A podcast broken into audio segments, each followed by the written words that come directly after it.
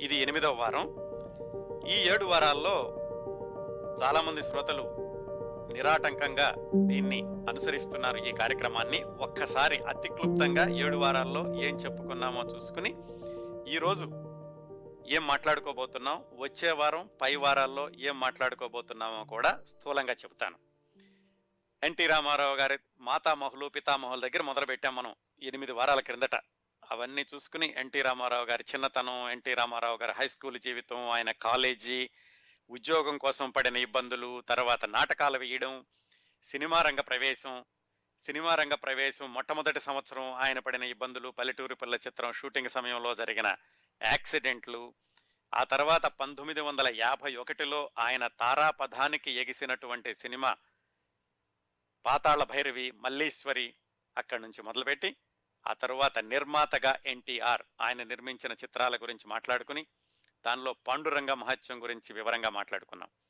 ఆ తర్వాత దర్శకుడిగా ఎన్టీఆర్ ఆ కోణంలోకి వెళ్ళి ఆయన దర్శకత్వం వహించిన సినిమాలన్నింటిలోనూ రెండింటిని తీసుకుని సీతారామ కళ్యాణం దానవీర సూరకర్ణ వాటిని గురించి చాలా సవివరంగా మాట్లాడుకున్నాం.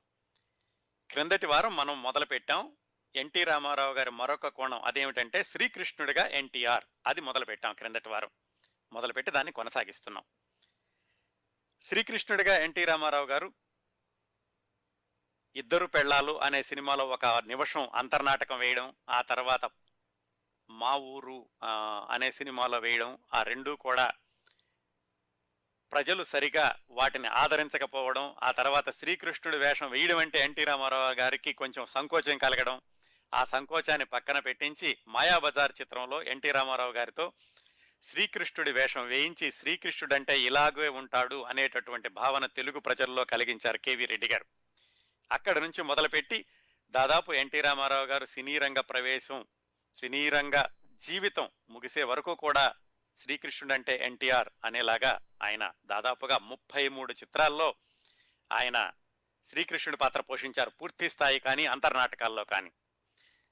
దాదాపు ఇరవై ఐదు సంవత్సరాలు ఒకే పాత్ర పోషించి ఆ పాత్ర పోషణలోనూ వేషధారణలోనూ ఏమాత్రం వ్యత్యాసం లేకుండా చూపించడం అనేది ఒక ఎన్టీఆర్ గారికి మాత్రమే సాధ్యపడింది. అందుకే ఈ రోజు కూడా శ్రీకృష్ణుడు అనగానే కళ్ళ ముందు ఎన్టీ రామారావు గారి విగ్రహం కనపడుతుంది.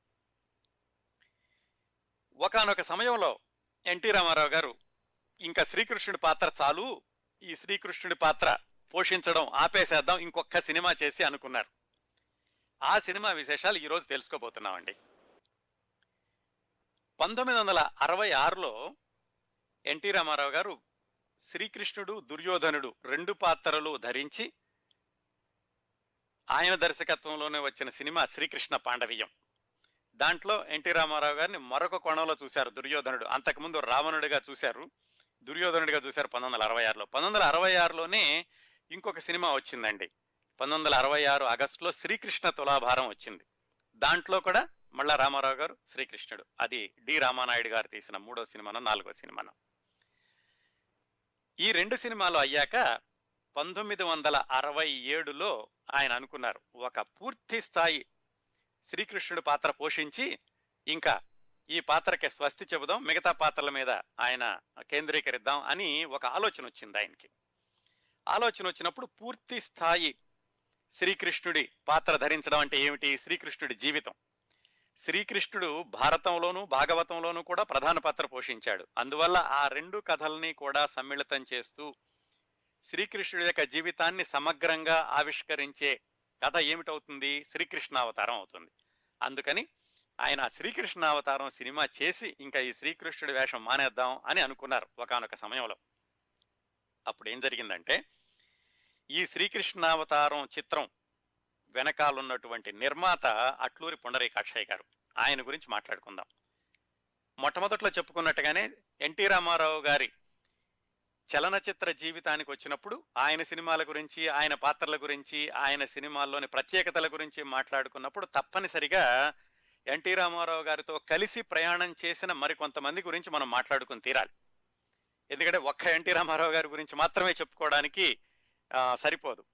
ఈ ఈ కార్యక్రమాల్లోనూ ఈ ప్రణాళికల్లోనూ ఆయా సినిమాల్లోనూ చాలా మంది ఆయనతో కలిసి పనిచేశారు కాబట్టి ఈ మొత్తం ప్రణాళిక విజయవంతం అవడం వెనుకనున్నటువంటి ముఖ్య సారథులు ఎవరు అనే విషయాన్ని మనం తప్పనిసరిగా తెలుసుకోవాలి కాబట్టి వేరే వ్యక్తుల గురించి కూడా మనం వివరాలు చెప్- చెప్పుకోవాల్సి ఉంటుంది.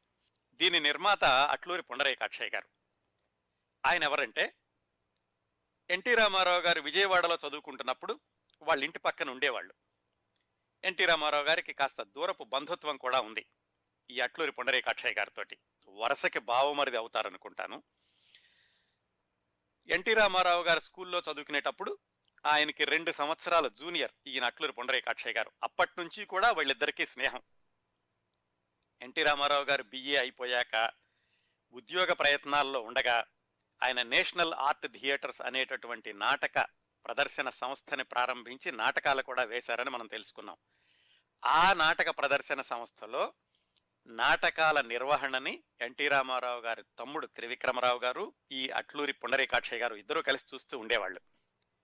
అట్లూరి పుండరీకాక్షయ్య గారు నాటకాల్లో చిన్న చిన్న వేషాలు కూడా వేస్తూ ఉండేవాళ్ళు. ఇదంతా ఇప్పుడు ఎన్టీ రామారావు గారి సినిమాల్లోకి వెళ్ళబోయే ముందు అంటే పంతొమ్మిది వందల నలభై ఏడు నలభై ఎనిమిది ప్రాంతాల్లో. ఎన్టీ రామారావు గారి సినిమాల్లోకి వచ్చేసారు నలభై ఎనిమిది మధ్యలో. పంతొమ్మిది వందల యాభై ఒకటి నుంచి ఆయనకి పాతాళ భైరవతోటి తారాపదం అందుకున్నారు. అట్లూరి పుండరేకాక్షయ్య గారు మాత్రం ఆయన విజయవాడలోనే ఉండిపోయారు. ఆయన హై స్కూల్ దాటి చదువుకోలేదు. ఎందుకు? ఎన్టీ రామారావు గారు అయితే డిగ్రీకి వెళ్ళారు కానీ అట్లూరి పుండరేకాక్షయ్య గారు మాత్రం కాలేజీ చదువు వరకు వెళ్ళలేదు.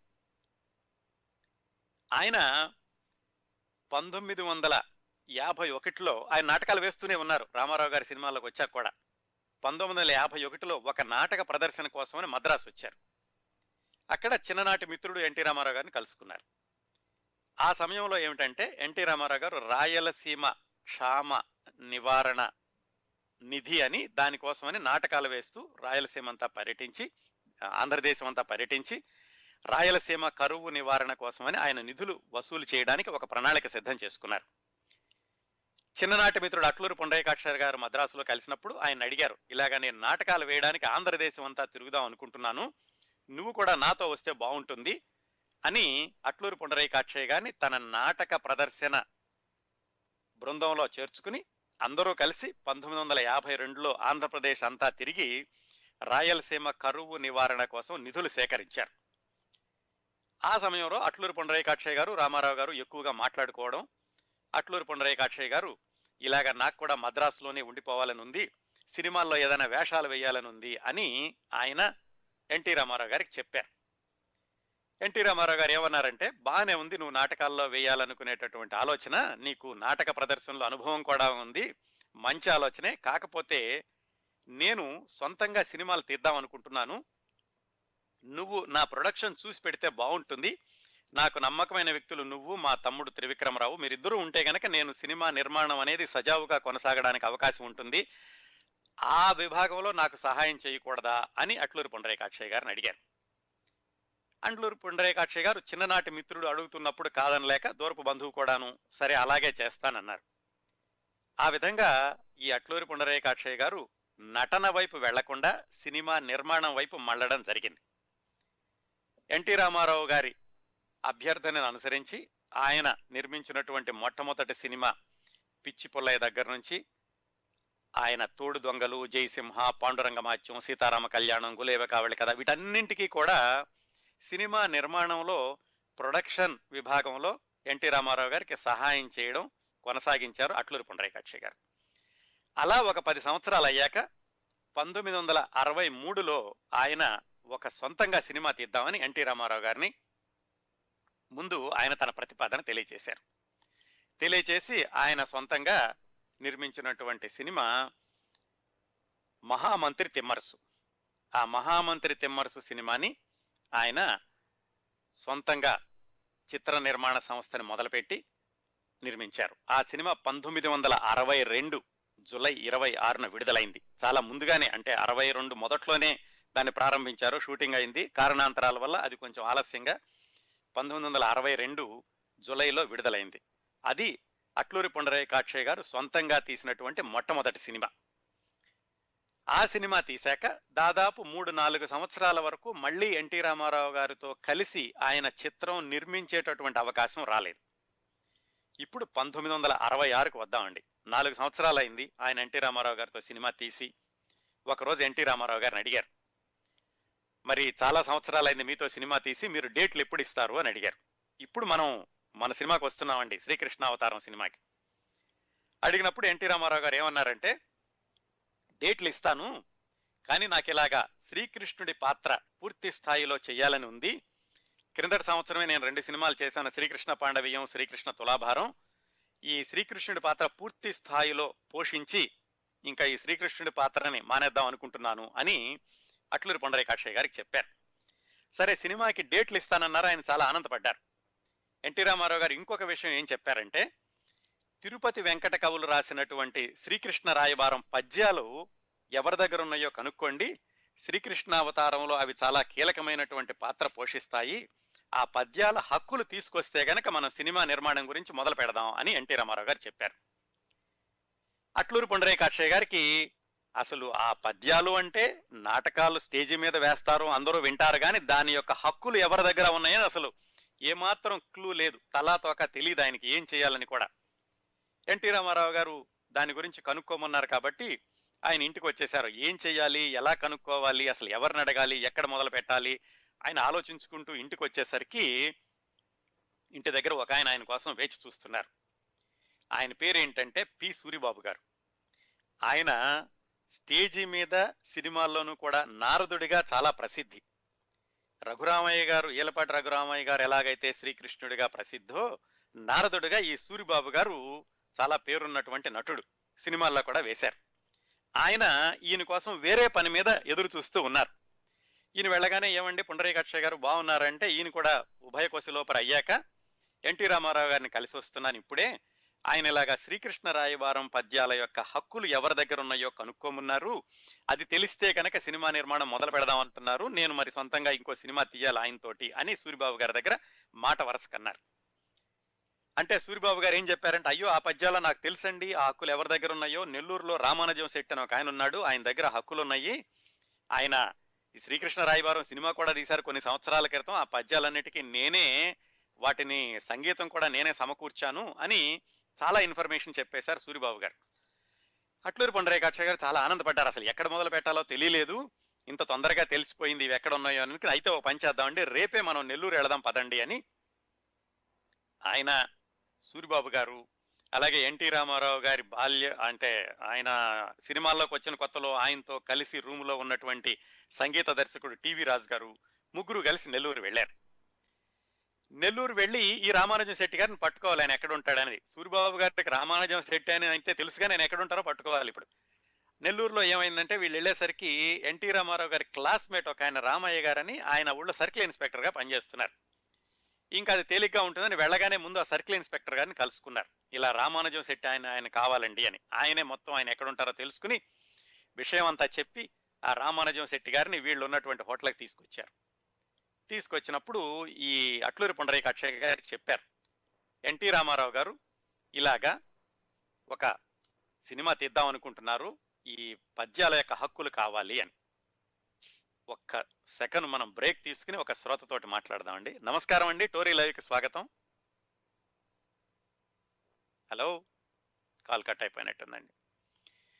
అయితే రామానుజం శెట్టి గారు ఏమన్నారంటే ఎన్టీ రామారావు గారు అడగడం ఏమిటండి నేను ఇవ్వకపోవడం ఏంటి మీరు తీసేసుకోండి అన్నారు. అప్పటికే ఎన్టీ రామారావు గారు ప్రముఖ నటుడు ప్రజాదరణ పొందినటువంటి నటుడు పౌరాణికాల్లోనూ చారిత్రకాల్లోనూ జానపదాల్లోనూ కూడా పేరు తెచ్చుకుంటున్నారు.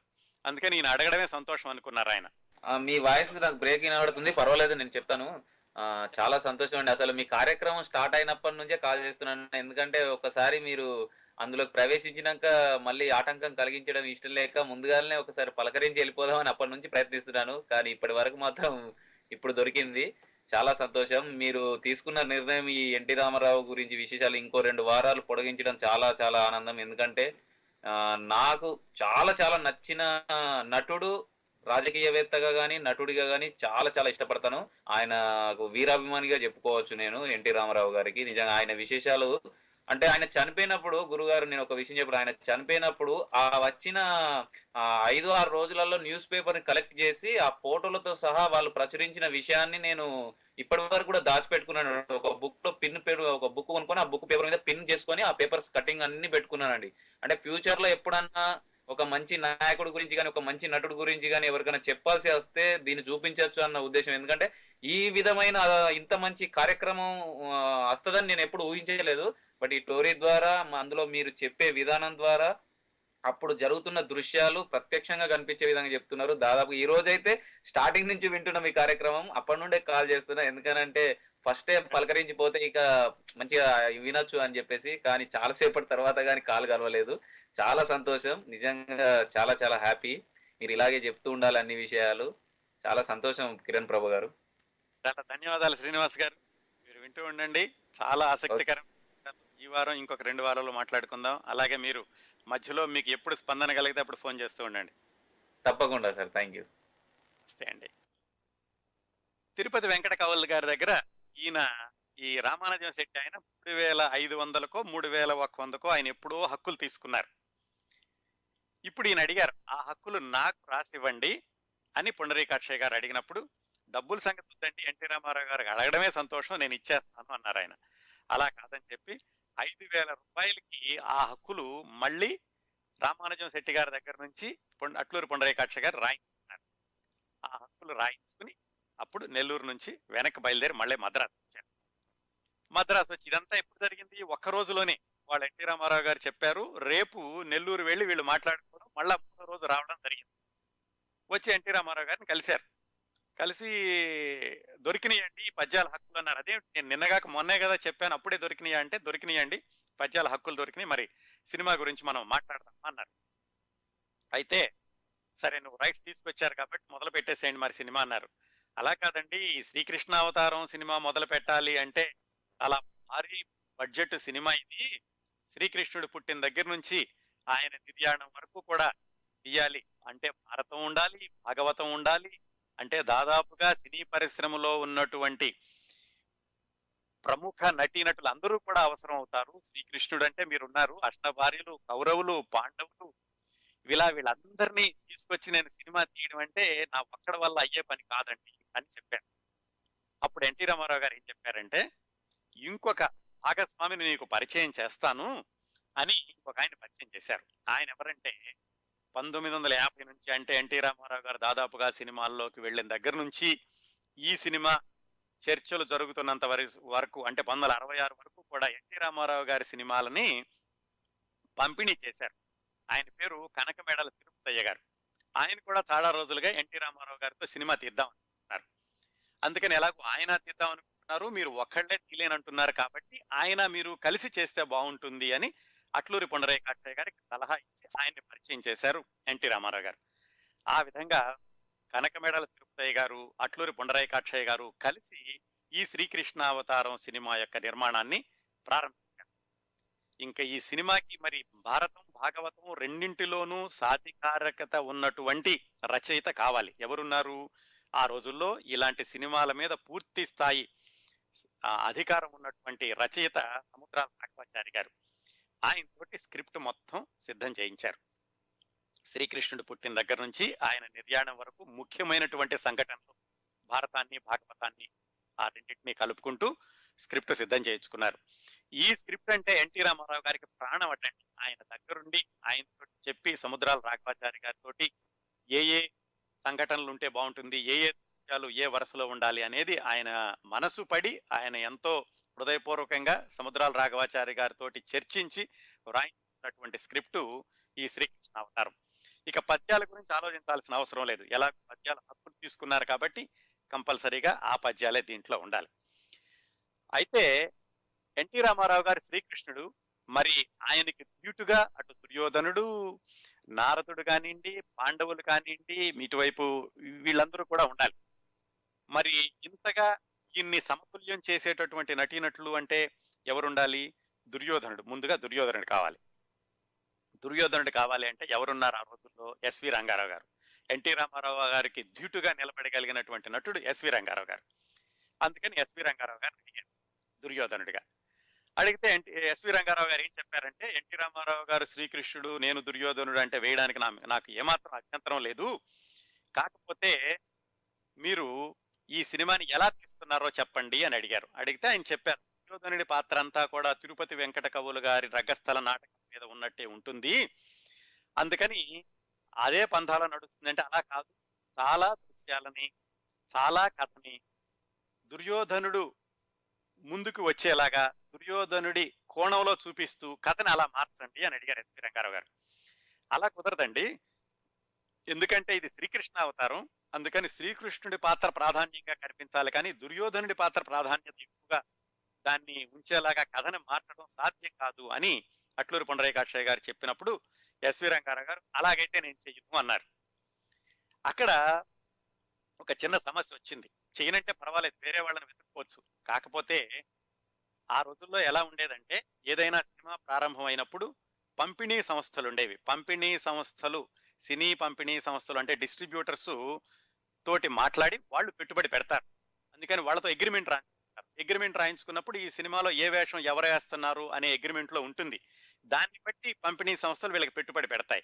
ఆ అగ్రిమెంట్లో ఎస్ రంగారావు గారు అని అగ్రిమెంట్ రాయించేశారు అప్పటికే అట్లూరి పొండరయ్య కాక్షయ్య గారు. ఇప్పుడు ఈయన చెయ్యును అంటే మళ్ళా పెట్టుబడిదారులు వెనక్కి వెళ్ళిపోతారేమో సినిమా నిర్మాణానికి పెట్టుబడి దొరకదేమో ఆయనకు ఒక విధమైనటువంటి ఆలోచన ఉన్నప్పటికీ మరి ఆయన చేయనన్నాడు కాబట్టి ఇంకా ఎక్కువగా బ్రతిమలాడడం ఆయనకి ఇష్టం లేక వేరే ఇంకా దుర్యోధనుడి పాత్రకి ఎవరుంటారు అని వెతకడం మొదలుపెట్టారు. ఎవరో ఒకరిని ముందు స్థిరపరచుకున్నాక తర్వాత మళ్ళా పంపిణీదారులతో బేరమాడదాంలే అని అట్లూరి పొండరయ్య కాక్షయ్య గారు ఆలోచన ఎన్టీ రామారావు గారు శ్రీకృష్ణుడిగా ఉండగా దుర్యోధనుడిగా ఎస్వి రంగారావు గారు కాకుండా ఎవరు ఉండాలి అప్పుడు ఏం చేశారంటే